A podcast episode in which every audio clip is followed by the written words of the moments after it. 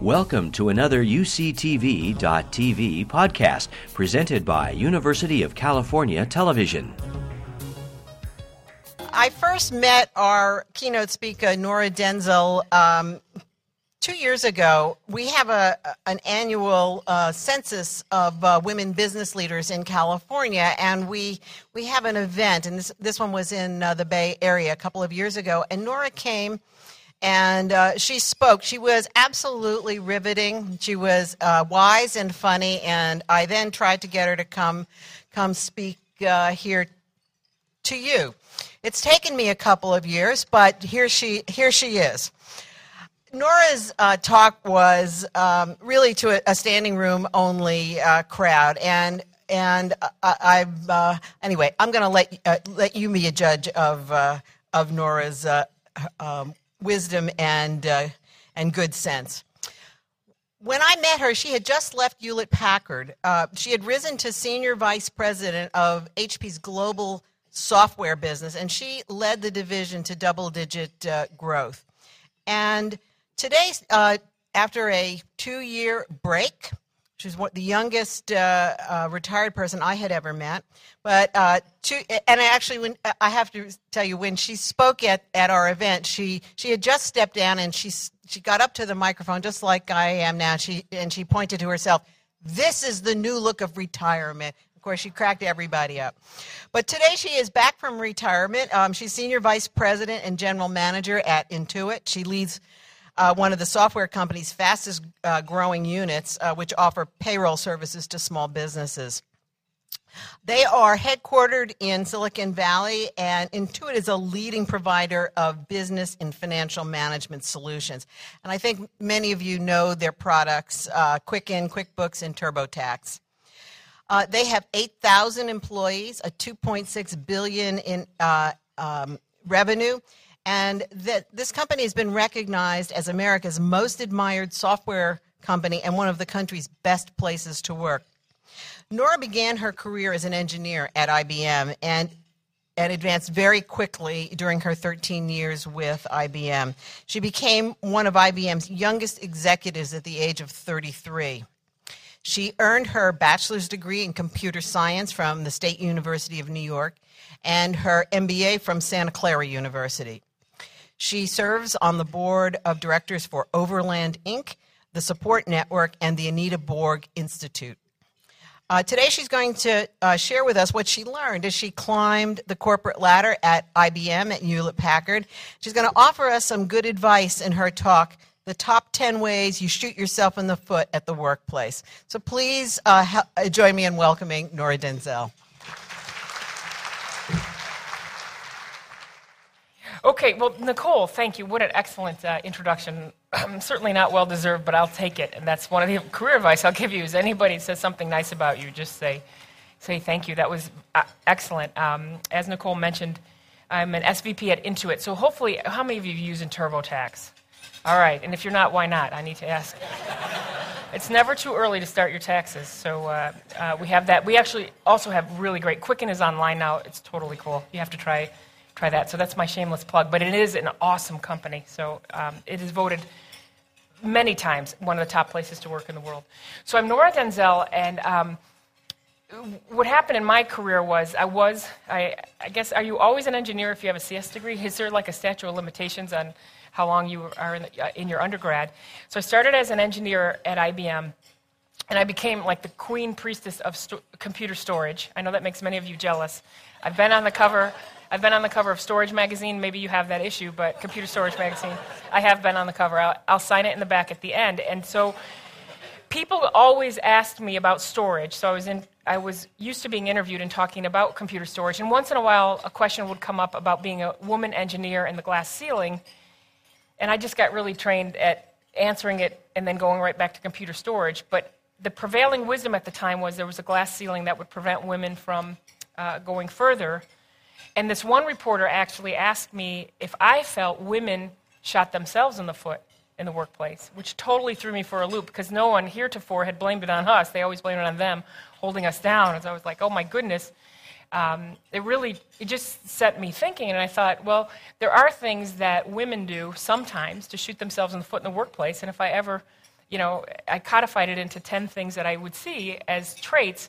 But as I started talking about that and became popular, I realized men would come to, in the audience, and um, I'd always ask, Why are the men here? if it's called Why do women shoot themselves in the foot in the workplace?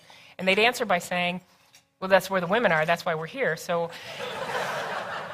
Uh, but then they said, hey, it was applicable to us too. So I changed it to this is, these are the things that I've seen in my career um, of how you shoot yourselves in the foot in the workplace. And this is really aimed at those of you, I know that I'm an older generation, and our generation was about greed. There's nothing wrong with it. You watch the movie Wall Street, greed was good. We were very ambitious coming out. I was reading an article in the USA Today that said, and it was today, that uh, it's really about doing, doing good for society and doing no evil, etc. And I think there's absolutely nothing wrong with that. But I also think that doing well for yourself allows you a platform to also do bigger things. So there's nothing wrong with ambition. You might not want to call it that because it's probably politically incorrect in the next decade. But then I'll tell you this greed will come back, you know, and then doing social good will. So it, all, it, it comes like the 60s was about doing well, 80s was greed, so it's going to come back. So it's okay to have some ambition. And this is about how not to squelch your own ambition.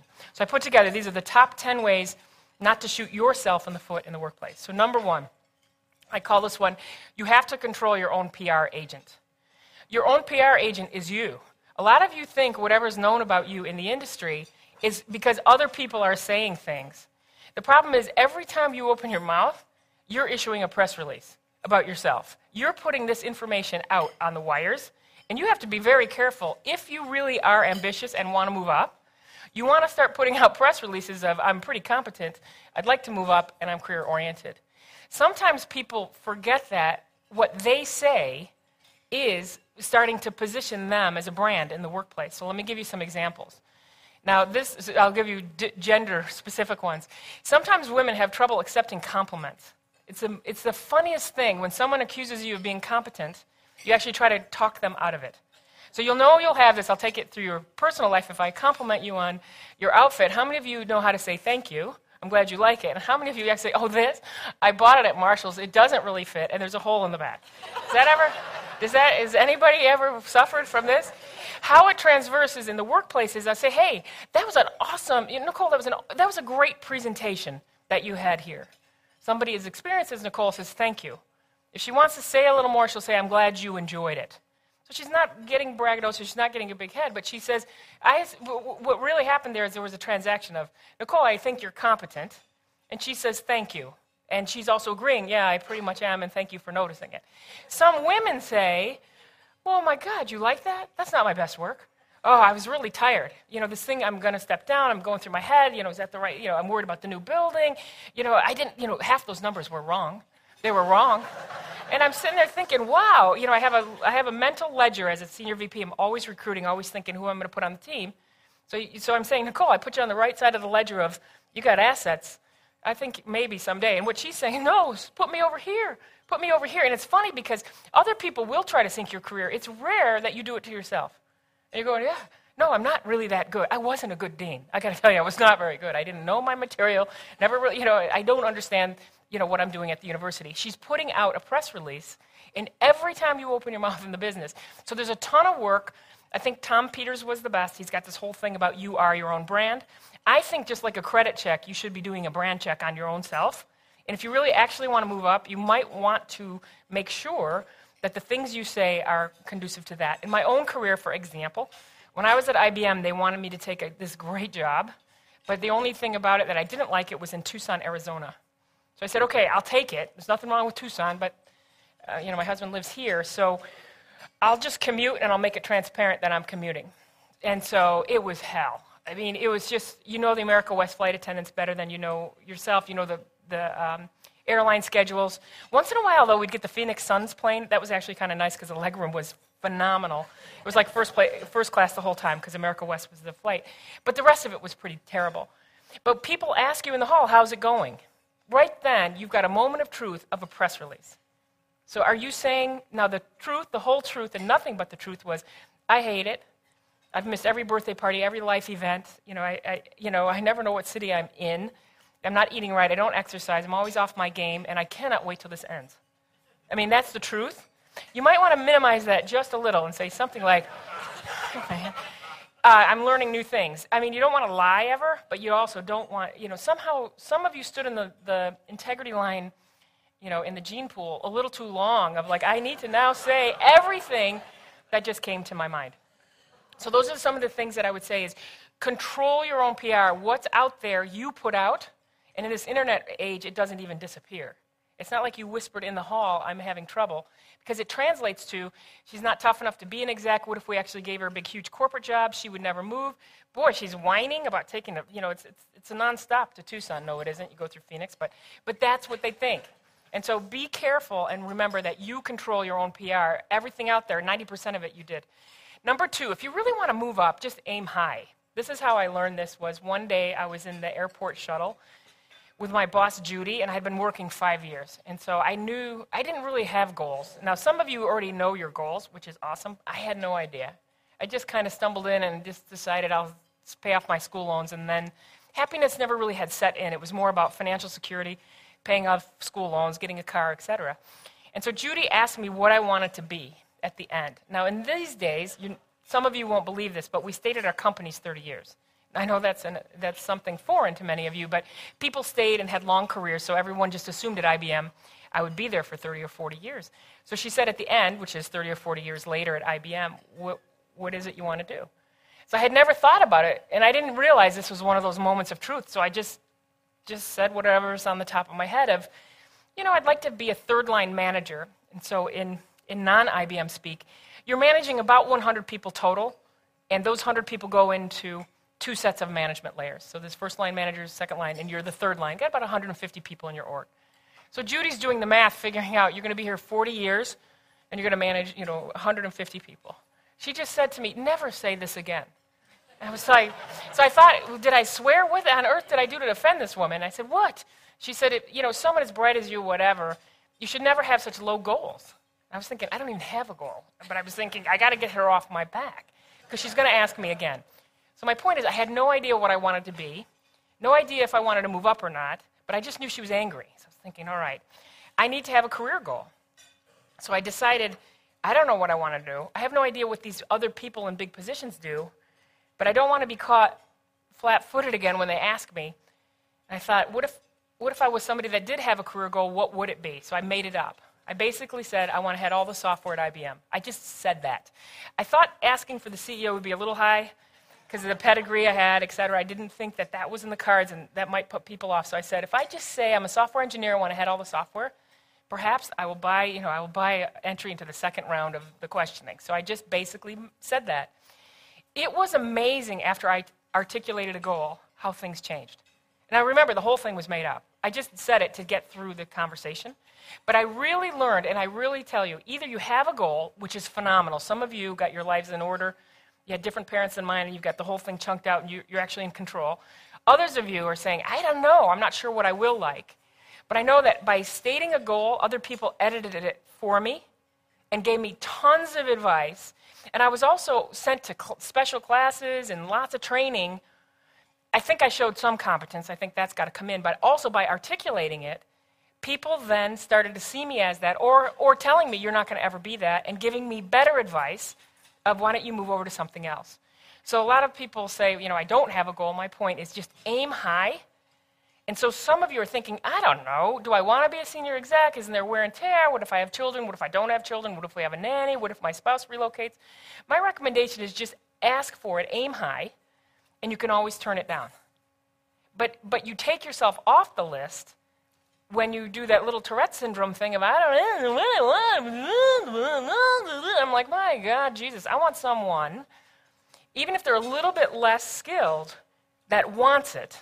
I put them in than somebody that's like, hey, I don't know what I really want to do. Now, remember, this is all about doing better, you know, do, moving up, you know, so you can do better in the society. So if you really do want to move up, aim high, articulate it early and often, let people edit it for you and get that advice.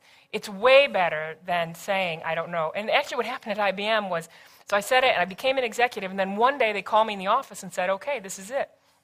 You're the few, the proud, the brave, the strong. We want you to go on assignment to our chairman. The chairman was Louis Gerstner at the time. And, and uh, in upstate New York and live there for a while, and then we'll dispatch you out. And that was my big ticket to the show. And I ended up turning it down. I mean, I did end up turning it down. I felt really bad. Actually, it changed my life because I went to a, a startup, and then, then my entire life changed. So it was probably the best thing that ever happened to me. But um, just articulate it. And when the moment of truth comes, you always can say, "Look, I, I can't take it. I got to wash my hair." I, you know, you can always take yourself off after offered, but you, but taking yourself off before it's offered, you might actually want it even if you're unclear. Did that make any sense to you? Because it made a ton of sense to me. Okay, good. Okay, number three. Oh my God, learn how to ask. Learn how to ask. Now, I hate to do the gender thing. I have men, not only that knew how to ask, they would tell me what they were going to have. I'm their manager. I had this guy that I managed named Mike. And at IBM, the manager was kind of the gateway to everything. And Mike not only knew how to ask, he would tell. He'd come in my office and tell me, I am going to go on international assignment. And, and you remember, the manager is the key to your whole entire life. And he comes into me saying, I'm going to go on an international assignment. And I would just humor him. Oh, yeah, really? Do you know where? No, I don't know where, but you know, you're going to send me and I'm going to go. And when I'm there, this is what my kids are going to do. I want them to learn a language. And I, I was just listening to him, just trying to be nice, waiting for the opinion survey so I could get a good grade and move him out, right? But what happened later was um, I was in a meeting and it was there was tons of things on the agenda. We were very hurried, and my manager mentioned that SAS Airlines needed an, an engineer with Mike's skills that wanted to live. And to be honest, I have no idea what country it was. It was Scandinavia, so it's one of those countries over there. And so I, and they said, "Will he live in that cold part of the world? For, do you know anyone that would give up their living here to live there?" And I was like, I might know someone. Within 48 hours, I swear to God, Mike is on a plane. He'd already decided where he was going to put his stuff and rent his house, etc. I had a new hire, Anne, and she runs into my office breathless one day. And I said, What is it? She goes, Mike, he's going on an international assignment. I said, Yes. She goes, Oh my God, I might like that one day. Where was it posted? Anne somehow was raised to believe that everything's fair. Yeah, the smarter people get promoted before the dumber people. Yeah, and that, uh, that riches and everything only go to the best. So there's a pecking order, and the success police sit in the back room and sort it out, and they make sure that everything's fair and everything's posted, and you all have equal opportunity. And she also thought that her manager read her mind. You know, that like psychologically or like ESP wise, I knew, you know, that she wanted to go on an assignment. She didn't really get that everything happens it's almost like when your husband has a remote. It just goes so fast. You're just like in a meeting, somebody needs somebody to go. You're like, yep, Mike can go. Okay, the next topic. I mean, you're just going so fast. You're not really sitting back saying, this is my department. Who deserves it more? Who would like it more? You got a guy, you put, send me to Scandinavia. You have a Scandinavia, you do a match.com, they're gone. You don't, it's not really, I hate to break it to you. Maybe in other, in other industries, but high tech I have not found to be the fair and just land of the, of the world. So my only point is learn how to ask. Later, same job, I'm still a first line manager living my lie, and I have this big epiphany. What, I don't know what they do, and if I'm actually asked to be the head of software, what if I don't like it? Maybe I need to edit my lie based on some actual practical experience. So I thought to myself, what would I do? Now, this is way before Take Your Child to Work Day and shadow programs. So I just invented in my head, I'm going to go meet with our senior vice president and ask him, can I spend a week with him and shadow him and see what he does? And I just got all my courage up. I got on his calendar. I don't think he knew what to do with me. I just said, Hey, can I spend a week with you? And he looked at me. I said, In work. And I said, Because uh, I said, I someday might want your job. Now he's like 90 and I'm like 15. And he said, I said, Not right away. I'm not going to take it right away. He's like, I'm not really worried. So he got nervous and he said, Okay, fine. I think he just said it to shut me up. So for a whole week, I just went to every meeting with him, walking around, and he was wonderful. I learned more in that week than I did the whole five years I had been at the company he was so good as a mentor. He'd stop his meeting five to seven minutes early, and he would tell me, This is what I was doing in there. That guy was trying to do this, and this guy wanted to take that. So, what I did, and so I learned so much. And everyone was looking, where, why is Nora following that guy around? You know, why is she going in those doors? And Anne came to me. I still manage her. Couldn't get rid of her. And she comes in and she says, uh, What were you doing? I said, Oh, I was shadowing him. She goes, What's a shadow? I said, Well, it's a word I made up to say that I spent a week with him just to. I didn't give her the whole lie part. Remember the whole PR thing? I just told her, I just wanted to see what he did. She goes, Oh my God, that might be really fun. Where's that posted? How do I do it? so that's the thing is just learn how to ask. Nicole met me and then she just hits me up, ask me, can you come and speak? You know, and I, actually, it's funny because I come in your own suits and ties. When I went to school, honey, we didn't wear this. That's all I have to say. First of all, the CS majors weren't up at this hour. And second of all, we didn't have clothes like this when I was in school. I mean, we didn't, we didn't dress. It was like, this was like a funeral or a wedding. So that's kind of, it's kind of freaking me out. Okay, so just learn how to ask. I cannot tell you how many things you get when you ask. And not only in your professional life, but also your personal life. I was in Bed Bath & Beyond. I wanted to buy one of those Emeril Lagasse sets of cookware. I had the 20% off coupon. Does, do you have it up here? Do you know how important those coupons are? You do? Okay, good. And it says right on the bottom, accept Emeril Lagasse cookware. So I went up, put on a face, and just said, and the lady let me have it. It's amazing. Even when it's written in writing, you have to check out at 11, Emeril Lagasse cookware. You start asking, you cannot believe the goods and services that you rack up. So get your courage up, learn how to ask. For the men, Okay, so if you're already asking, learn to be like Mike and learn how to tell. For the women that are afraid to ask, just learn to ask. And so there's like three levels. It's like a PhD level is telling people what you're going to be. The, the graduate level is asking, and then the undergrad clearly is they don't know how to do that. Number three, I would say what really helps in a career is you got to lighten up and separate. So this one is really a twofer. Um, you will be offended. You, you will be frustrated. These are things that are normal. I think that's why they call it work and not play. I'm not sure, but um, a lot of times people don't understand that in work there's unlimited wants and limited resources. So when finance is cutting your budget, they're not the evil, mean, mean person in finance. That's just the role they're playing. And if, if you did the play again and you were the person in finance, you would do that. I find sometimes women, especially, don't get that it's all a simulation game. I mean, it's all just this parts of a play. And they'll avoid them and not keep, they'll ruin a relationship because someone's against their proposal rather than understanding, look, it's an opponent or an adversary, this is what's happening, this is how we navigate. It's really funny. My husband comes home from work and I say, How are you? Good. Anything happened? No. And you read in the paper his, his company had the biggest layoff of all time. They're merging with another one. It's going, and you're like, you don't even know his boss's name. Where I'm saying, okay, she came in the meeting. She was wearing a dress I was wearing. She said this to me. She said that, so I said this. You know? Lightening up and separating, when you separate that, it's just a simulation game. And ask yourself, if I was in his part, what would I be doing? People that get so involved, you're actually not a great employee, believe it or not. You want to just rema- remain uh, objective, lighten up, let those things that, you know, I've, um, I can't even give you a full accounting of everything that was offensive to me. You know, you're a woman in a male dominated field. People just say things, they don't even mean it, and they just say things. And what I learned was in the corporate environment, information is incredibly important. And if you're if you put out these barbs of, you know, you better not say that I'm a bad driver, that offends me. I mean, I actually am a bad driver; it doesn't offend me. But but um, if you send that out, no one will talk to you. So you really have to lighten up on the things that you find. Now, obviously, there's a legal, moral, ethical. Those things are off the table. But things that really irked me, I was quiet about until I ran the unit, and then I could change the environment.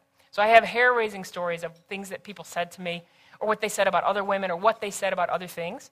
But by lightening up and separating, it really makes you go for, you know misery is optional that's what i really learned is i'm not going to i just i'm not going to allow you to make me miserable in the job i'm going to stay as long as i learn things and then when i run it i'm going to fire you but until then you know yeah that's what you have to think i mean this was i won't go through because i don't think we have enough time but i have a thousand examples, and maybe you do in your environment where you got a little bit too close to the flame.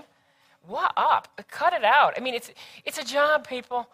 It's just a job. And, and, and, and you get so close to it, you're kind of psycho Sally. You really don't want to be that way. You want to make sure you lighten up and you separate.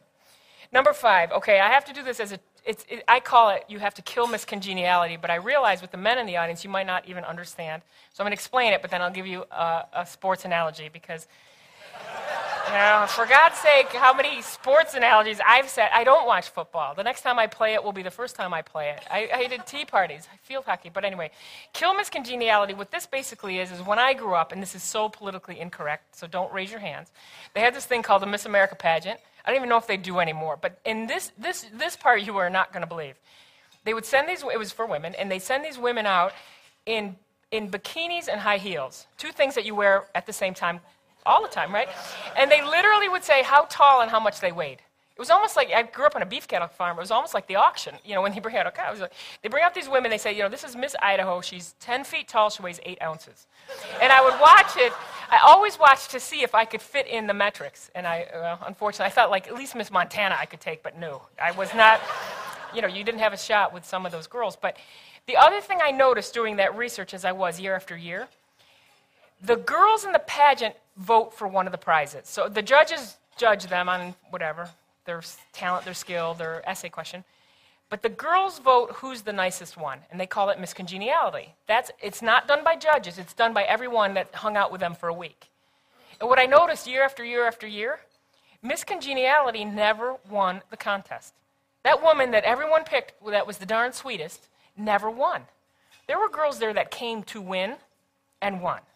And there were girls there that, I don't know if you want to actually win Miss Congeniality, but they would win it and feel proud of it, but they never won. They never got the scholarships. They got like Suave shampoo or something like that, but they didn't win the contest. And so, what I mean by that is if you were raised in that way, and maybe you were, of, oh my God, if somebody's yelling at you, you better make them feel comfortable. Maybe you caused that. Maybe you should, don't ever yell back. Or, um, you know, your boss, there's no money, so he can't give you a raise, so you sympathize with him. You would never speak up. I mean, that would be wrong. And so that's what Miss Congeniality does. But she's not in the corner office.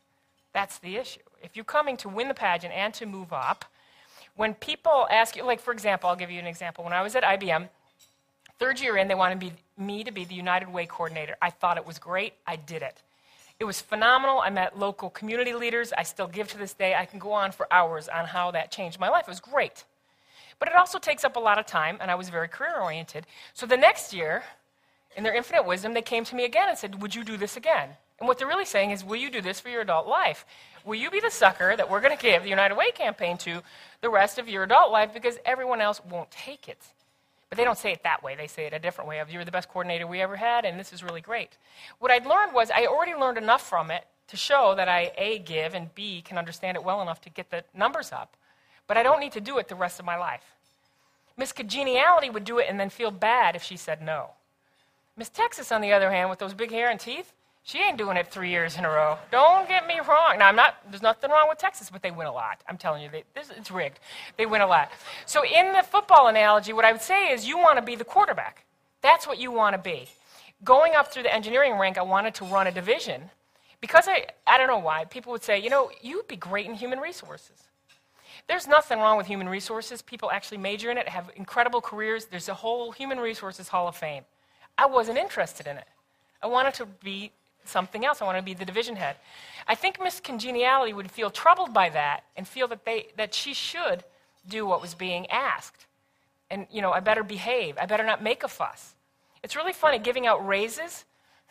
I have a woman come to me and I say, hey, you have done a great job, and everyone loves you. They love you. People go up and down the hall. I'm telling the truth, and they love you. But I have to tell you something. I'm sorry. We just do not have money in the budget. You saw the earnings. You know, I'm so sorry. Your envelope is empty. She's fine. She doesn't even come back to me. You say that to a man, he's like, hey, if there's no money, I get it, but, you know, I might have to go. You know, they don't have an issue with being Mr. Congeniality. So I think in the man's world, if you're playing football, if they ask you, you know, you don't want to be the water boy, right? You want to be the, the uh, quarterback, and you have to make sure what you're doing is on your agenda, and being nice, it may not get you the end. So that's number five. Number six, what helps you a ton, especially if you move up quickly and you're really young in your roles or inexperienced, you have to learn how to act. That has saved me a thousand times because you're sitting in a, we were talking earlier, had I met Bill Gates. I have met Bill Gates and I was petrified. I mean, absolutely petrified. There was no way I could get out of the meeting other than quitting. And it was like, it was probably too late to quit. I probably didn't have anybody to call, and I had to do it. You're scared. I mean, he's going to know your SAT scores by looking at you. You don't think he does? I mean, he's got, he, he, they know everything at Microsoft. Maybe you guys wouldn't be scared of Bill Gates, but when I was uh, at my second company, I was a corporate officer, and on our board was the CEO of 3Com and the CEO of Informix and these two huge venture capitalists. I'm sitting there going, how did I get in the room? Maybe you wouldn't be scared by that, but maybe there are things that you are just a little nervous. I was the youngest, the only girl, managing all these male engineers, and they'd always say, oh, you're younger than my son. It's like, well, whatever, but, you know, you still have to do that. And you're kind of scared a little bit scared, or you're a consultant and you have to go in and meet with the CEO of GE to tell him how to do manufacturing better. Learning how to act gets you through it all. I mean, you just act like some, act as if you're confident, or just act like someone who is confident. Pick out someone and act like them. A lot of people say, "Well, isn't that disingenuous?"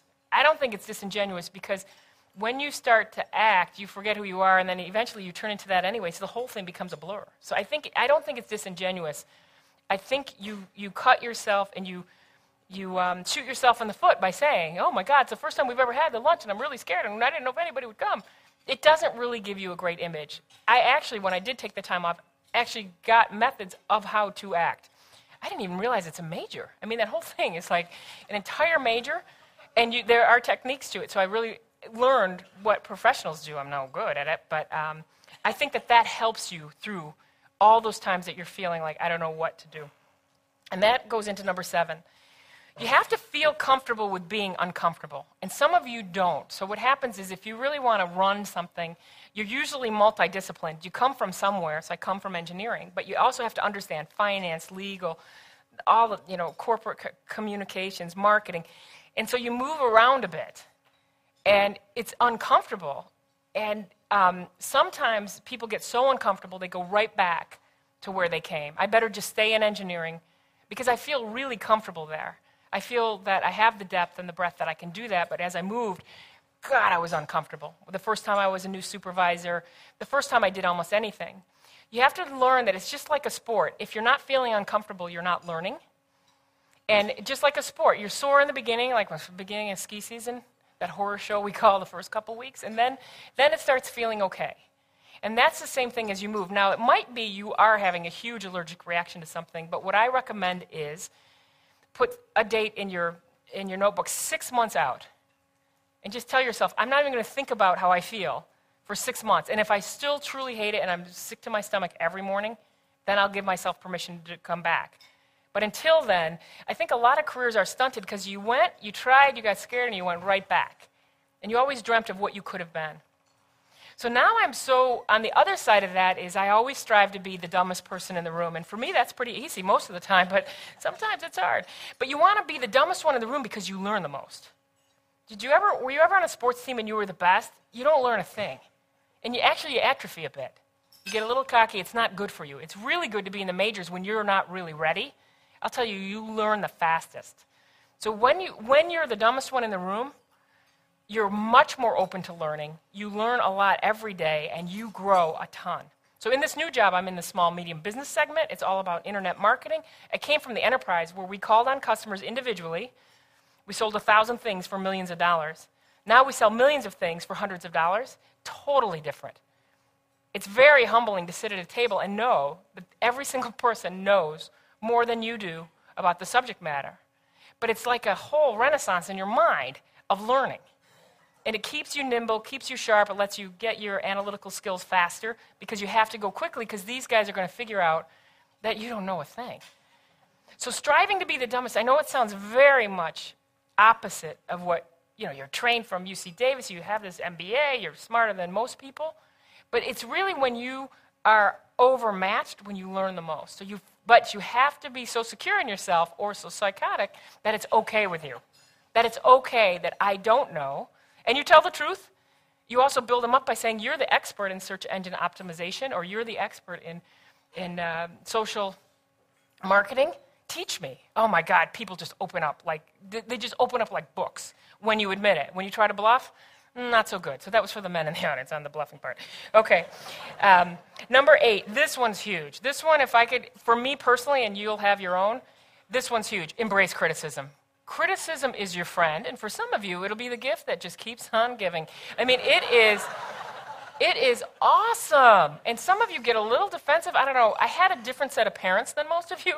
My parents are like, you know, uh, you're not good enough. You're really horrible at everything. If the teacher complained, they weren't the ones hiring lawyers for the teacher. They were the ones yelling at us. I mean, they, they didn't take anybody's side other than whoever made a complaint. It's very different than the hovercraft parents we have of today.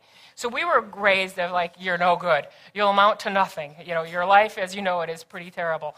But um, I think that understanding that criticism from the right people is extremely helpful. Somebody's actually taking the time to give you a message that's hard to hear but is actually there to help you. So what I've seen a lot of times, these guys they come out, they got a. So okay, when I was a girl, you're not going to believe it. Went, went uphill to school and went uphill back. No, that's a lie. But um, when we played sports, only one person got an MVP trophy. When we played softball, people batted, and if you struck out, you struck out. I've gone to these T ball games now. Everybody gets an up, everybody gets a trophy. And so you might not be used to feedback or criticism. You know, and you might not be able to accept it because maybe, you know, you have never had it before. But once you open your mind to it, it is phenomenal. When you get that real curmudgeony boss that's never happy, those are the ones you want to have. Those are the ones when you learn. And if you really open your mind, so sometimes I'm given a performance review or just some coaching, and I notice defensiveness and this whole big human shield comes up. Then I hear later you're trying to convince everybody in the hall, you know what she said? And she's wrong. She's wrong. She's wrong. She said this. She actually had the gumption to say this. And I'm thinking to myself, that's the last amount of career advice I'd be giving you because I'm really busy. It's a pain in the neck to give. You clearly can't handle it. But the sad part is you're, you're shooting your own self in the foot and you're stunting your own career growth. You've got to, again, this is the twisted mind part. You have to say to yourself, criticism is a gift. So we've got a boss now who's phenomenal, comes from West Virginia, and I, if it's not the nicest state in the country, I don't know what is. He, it's very hard for him to say anything that's less than positive. But my job is to pull that out of him. Just pull it out, you know, to act up so much that he's got to say what's wrong. But no, you've got to really, really ask him. He's the CEO, he's hugely talented. He can help you, but it's against his nature to say anything. And so, what you really have to do is learn how to ask him in the right way, in the right setting, to get the feedback that you need. Crave criticism, accept it, and know that it's a gift and you will soar. Now, the other thing though I get in the Q&A typically is what if you get some feedback and you don't believe in it? There's two responses. One is if, if your boss, like in an appraisal session, says something, whatever it is, just ask clarifying questions and say thank you. That's it. Don't start your defense, please. Some of your legal majors don't start that. Just say thank you. Get 24 or 48 hours in between, and then go back in a calm way, give them credit, thank them for what they gave you, and then do your side of the story in a very nice way, just to make sure. I'm not sure you had all the details, but what really had, you know, so you can do that, but in a nice way, but not right up front because they'll stop the criticism. The other thing you want to do is pattern matching. If you're, so what happened, I, I had the first manager at IBM, he said all these bad things. I'm like, what up? I'm switching. So I switched, and then the second manager who didn't know him said similar things. I'm like, oh, God, would they all read the same book? I don't do any of that. But the third manager, when she was saying the same stuff, that's when I decided the only common denominator was me.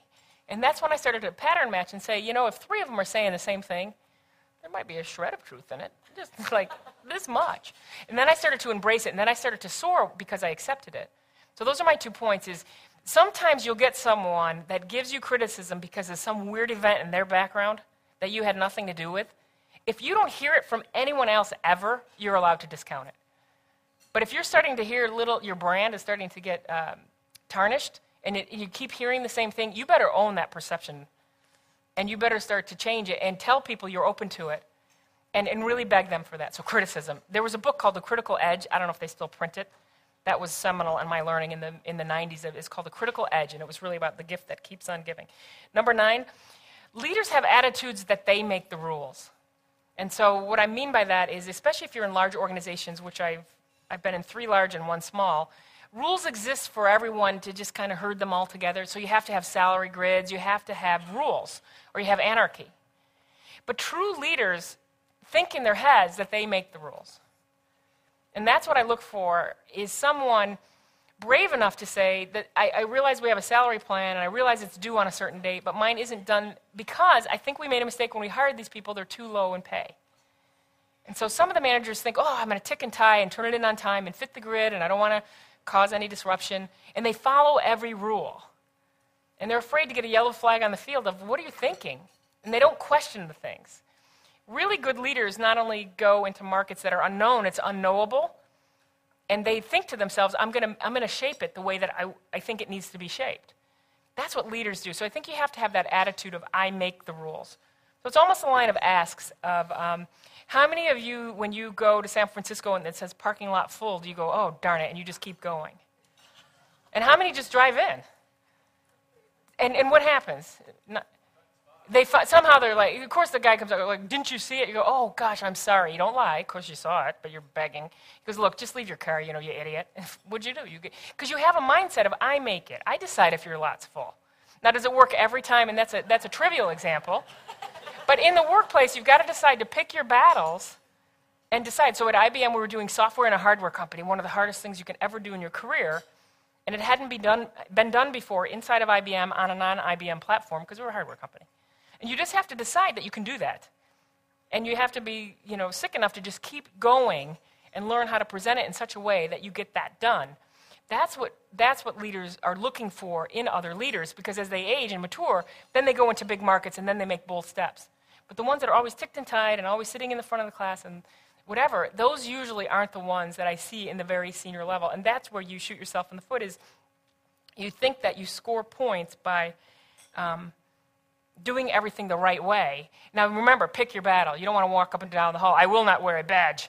I will not sit in a chair. I will not, you know, you don't want to do that. You got to decide. You got to really decide and then decide what it is what it is you do make the rules on. And the number 10 always remember what you're judged on. I get asked a hundred times. Well, first of all, the answer to that is results. Some of you might not have known that with the type of upbringing you had, but it is results. Um, but I get asked a hundred times, you know, should I join this networking group? Should I be in the alum group for the school? Should I, should I have a LinkedIn profile? Should I be on Spoke? Should I, whatever, what else do you kids do? Facebook, MySpace. Oh, not MySpace. That's for like 10 year olds. I got that. But Facebook or uh, what are some of the newer ones? But the key is if you want, okay, first of all, no one can give you employer security. Sorry, I wish they could. Maybe even, I don't even think a university can, even with tenure. Is it a guaranteed forever for the rest of your life? I don't, maybe, but I don't know. I, I don't think anything is, is permanent. But you can get employment security by having a track record of results. Remember what you're judged on. You're judged on results. And it's amazing to me how many people come in going, well, I didn't have results, but I said I needed eight programmers and I only got six. I'm thinking, there's no award for that. I mean, it's, it's an obstacle course, and we're seeing who can go to the end, to the end of it. And there's no smooth path. And guess what? It only gets bigger obstacles as you move ahead. So we look for people, here's your sports analogy for the men, that you go down the court and you put the ball in. You don't say, well, there was five guys that were trying to prevent me. Well, well, welcome to the city, children. I mean, what do you think? I mean, it's, it's results. Leaders figure out, and they have a consistent ra- track record of results. No matter what company they join, no matter what the market is, no matter what they're doing, they figure out how to get results. That's what we're looking for. So, yeah, there is some stuff. Sometimes you can get a couple clicks up by looking better and not really doing anything. That means you don't have a great boss and they, they, they were pretty misguided and they judge you on the wrong things. Ultimately, though, it all sorts out. There's very, very few very incompetent and competent people at the highest levels. It really winnows out quickly, and if you are just a stuff suit, they'll know. But you could get a couple, you know, in lower levels, some people did look better and weren't doing better and, and moved up faster in the short run, but in the long run, they do get taken care of. So just remember that you're judged on results, and there's no credit for how hard it was. I, you know, what do you want, a violin? I mean, what do you want me to do? You know, it's hard. Competitors are trying to kill us every morning, and you're like stuck on that you asked for $100 and got 40.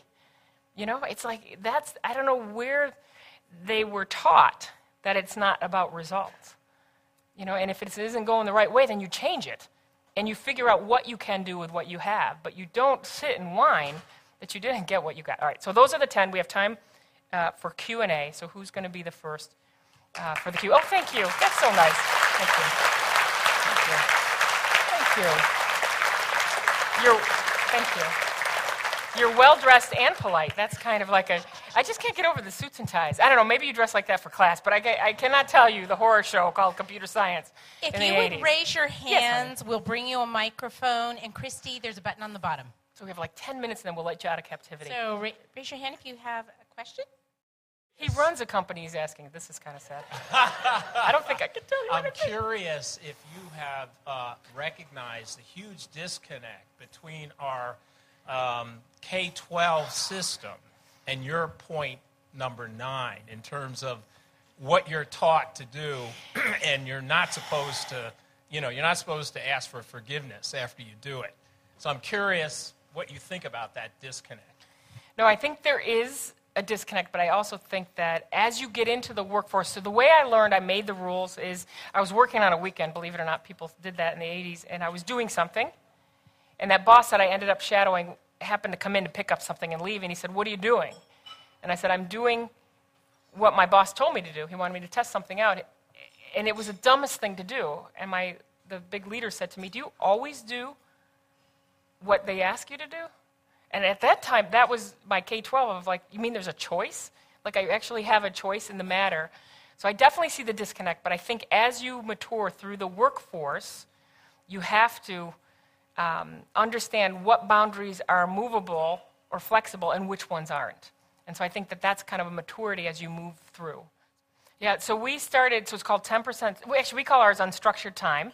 And it was rolled out in the engineering community.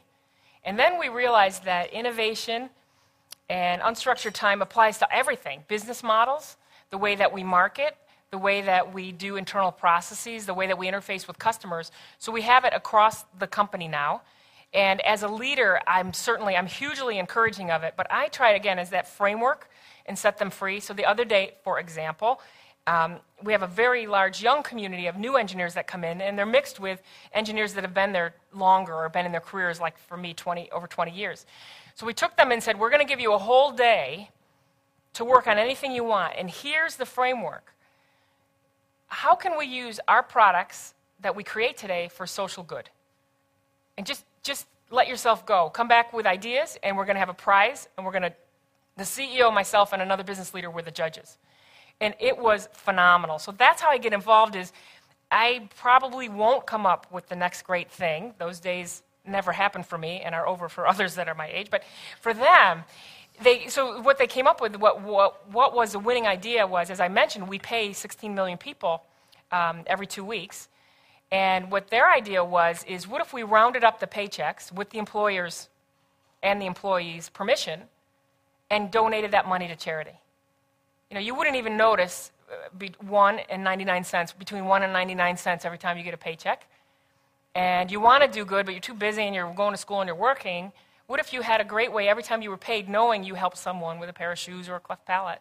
And so that's an example of leadership putting a framework, unstructured time, kind of channeling them to what you want them to do, but not being too prescriptive. So it's just do good, but try to stay within the realm of financial management software because that's, you know, if you come up with a new nuclear reactor, we're probably not going to get into that business, but if you use the, the tools we've given you. So there's an example of it, but it is widespread.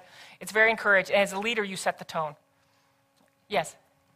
Yes, I, I, was very interested in your hierarchy of don't ask, ask, tell. Yeah. and I was interested, did you experience that differently at a, or do you, do you, witness it differently at a middle management level and an executive level? Is it a different game? Is there a different risk reward uh, mix? That's a great question. I think um, Hmm.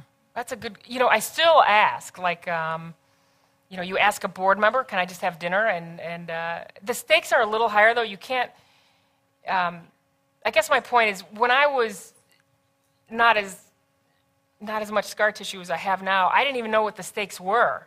So I would just get you to lunch and just try to interrogate the heck out of you of just like, what do you do and how do you do it? Dumb questions came out, smart questions came out. But there, there wasn't a big risk. People say, wow, she's not that bright, but she was inquisitive at least. But, but I wasn't in charge of a, a huge P&L and whatever. I think at this level, the stakes are a little bit higher that whoever I'm interrogating plays golf with, you know, somebody else. You, you could, you know, lose a huge funding opportunity, or you could, this, you have to be more um, deliberate at this level. I'm more deliberate. I, I really try to plan the whole meeting, the whole set of questions ahead, and understand that voicing a personal opinion about something I don't like in the company is much, it's got a huge downside. Where when I was an engineer, you know, I was just one of 10,000 people that didn't like it. Sure. Yeah, that's true. You know, I, I'm, me personally, I'm not a proponent of the tell. I think it's just a product of how I was raised. Um, but I've noticed some people are yeah, you do. You know, it always depends on your boss. They're the gateway to everything, and some people didn't get that, and they fight with them. I mean, there's no fight you ever win with your boss, especially in the, in the short term. So, me personally, I'm not a proponent of tell, but if you're so skilled at asking and you're getting stuff all the time and you want to raise your game, try that. But for most of us, I think the ask is, I, I was just saying the ask. And it's so funny, people are so afraid, and I always say, well, what is it you're going to lose? It's nothing. You just don't get what you asked for, but you didn't have it anyway. So it's like, and then I spoke at IBM one day, and this lady emailed me back. They, they had restricted all travel, and she wanted to go to Boston for some database conference. And uh, she asked her boss. Her boss felt so terrible that she couldn't send her she ended up with some other parting gift. She got something else. It was like she just couldn't believe the windfall just by asking against a corporate travel ban, but the manager did something else, like send her to San Francisco for, for, for something else. And so she just couldn't believe. She didn't get what she wanted, but she got a second prize, which was just as good. So, so you're amazed by what it is. Yes. So I am intrigued by the advice of being the dumbest person in the room. Um, but I have a couple questions about ahead, it. honey. So, how do you um, draw the line between being honest that you're not an expert, but not being self-deprecating, um, and also how do you be realistic about what room you should be trying to get into, like not getting into a room that's too advanced for where you are? No, it's a, I think that's very, um, very insightful question. I would say. So first of all, in my head, I want to always be with people that are better, because because of my natural tendency to slack off if I know that you know I'm in autopilot. Um, I don't raise my game unless there's somebody way better, and then you're thinking, man, I thought I was good, but he's better or she's better. So, on what room to get in? I was probably remiss to say just the clear dumbest. The, my point is try not to have two learning curves at the same time. And so I'm from software. I'm in a software company. I'm not coming up to speed on what's a software business model. Who are you know? I understand software. The learning curve I'm up against is the customer segment, which is small businesses, and I come from very, very, very large businesses. Um, so tr- my point is figure out um, what is it you do know, and then move either forward or sideways from that. Because clearly, if you have absolutely no value whatsoever, and you can't even articulate how you remotely could be related, I'm trying to think of something that is just so obscure, and you can't even make up some lie about how you think that that's going to benefit, people might. Um, people then might do that. So just do one learning curve at a time. So I know I know how to be an executive and I understand software. I'm not going up those curves. I'm not that I have been an SVP before and I have worked in software. But I threw myself into a room of these people that had subject matter expertise that I don't. But I'm hoping that they put up with me because I offer them something else that they don't have. They all want to move up and they want to have the amount of experience one day and they don't have as much industry knowledge. So I think pick one, as long as there's one axis of a learning curve, be really dumb in that. And so that's what I would say. But don't be afraid of it. Yes. This one over here. Oh, probably should have gone there. Okay. I read a book, it was called The Soul of Money. It was awesome. And it was all about doing well and how you should view money. And the whole premise was we're, I wanted to do good in the world. And then I realized that I have a gift for making money and that and that um, having more I could do more with. I thought I was ready to go at 43, but I wasn't. And after two years, I realized I could make a much bigger difference. Some people can't attract money, but I can. And I might as well get more of it while I still can, and then I can give more later. So that was my big epiphany was it was too early for me personally, and the impact I wanted to make was limited by how much I had. I still had, it was Lynn Twist is the author. She comes from San Francisco. It was a phenomenal book if you're interested about social good and, and doing well. And so that was my thing was I, I still have one more big job in me. And with that, then I can do much more than I was able to do um, without having one more big job. So I wouldn't say a financial motivation. I also still have the energy, the enthusiasm, the passion, and I wanted to learn about SMB and software as a service. So I enjoyed that. I also like the CEO, but the hugest one was it was too early for me to go out. I'm predicting to live to 78. I was 43. I have one more five to seven year stint, and then I'll go, you know, down the back 40 of my life. So that was my motivation. It's not cracked up. The first year is bliss. Too much leisure and too much um, decadence. Believe it or not, like everything else gets old. So I definitely recommend it, but make sure, if in case you want to get back in, you keep some doors open. So don't burn anything when you leave. Just make sure that, because you may want to do it, you might want to do one more. Uh, Nora? Yes. I think we might have been in the same early retirement Is class that right? at, at retirement. HP, and I was kind of curious the uh, the culture of innovation at HP versus at uh, Intuit. Can you tell me how you manage for innovation for uh, manage for innovation amongst your team and your staff, and how it's similar and different at HP versus uh, Intuit? Yeah, so it's, it seems to me, just to look at two, study, two companies studying them, HP is largely a hardware company, largely supply, um, supply chain. There's a lot of innovation in how IT services are delivered, how, how you um, move PCs around the world to keep, you know, those are low margin businesses. So the degree of difficulty is very high, and you have to be very, very precise. And I've seen a lot of innovation on those lines. It's not really known as a software company, although, I mean, it's 3 billion in software, which many people think is big, but over a $100 billion company, it's still 3% of a company. Intuit is all software. And so we don't have many supply chain discussions, and it's managed much more, the innovation is managed much more as a process. Where HP, I would argue, the processes were more around supply chain and the physical movement of goods. This is really around the intellectual capital. And so we have things like unstructured time.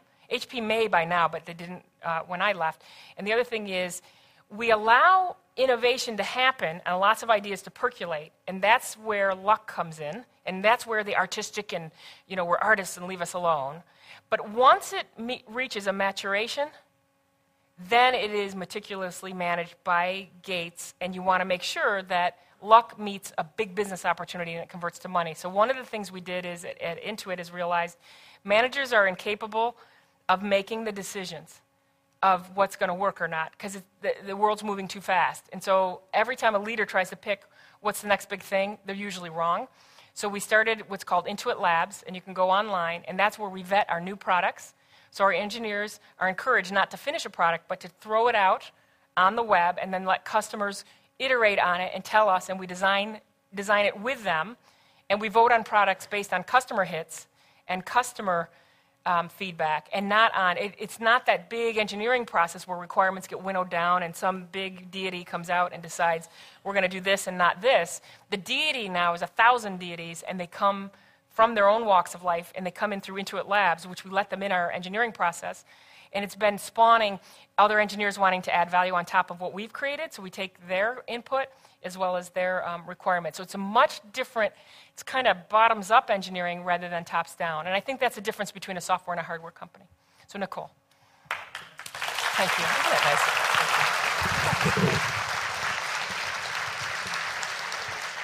Thank, thank you so much, Nora. And aren't you all glad that I know how to ask? yeah. This was great. Um, I this is, as I said, was, is our centennial year at Davis, and we have a centennial wine. We know about wine, and oh, we wow. have a bottle uh, of our centennial wine for Thank you. Thank you. Just seeing, is it a cork or a? I just wondered. Just a, it, this one is a cork. Okay, it's but not we, a screw. We know about other kinds of closures, and we're really into innovation uh, there too. This is great. Uh, but Thank you. Th- that was fabulous, and I, I, um, I'm so glad we are uh, we filmed this because uh, everybody's going to go want to go back and uh, uh, take notes on it. Thank you so much, uh, all of you, for being part of this community, and thank you, Nora, for, for inspiring us. It's a great talk for not only the rest of this year, but for many of us for our careers ahead. Thank you. You've been listening to a podcast by University of California Television. For more information about this program or UCTV, visit us online at uctv.tv.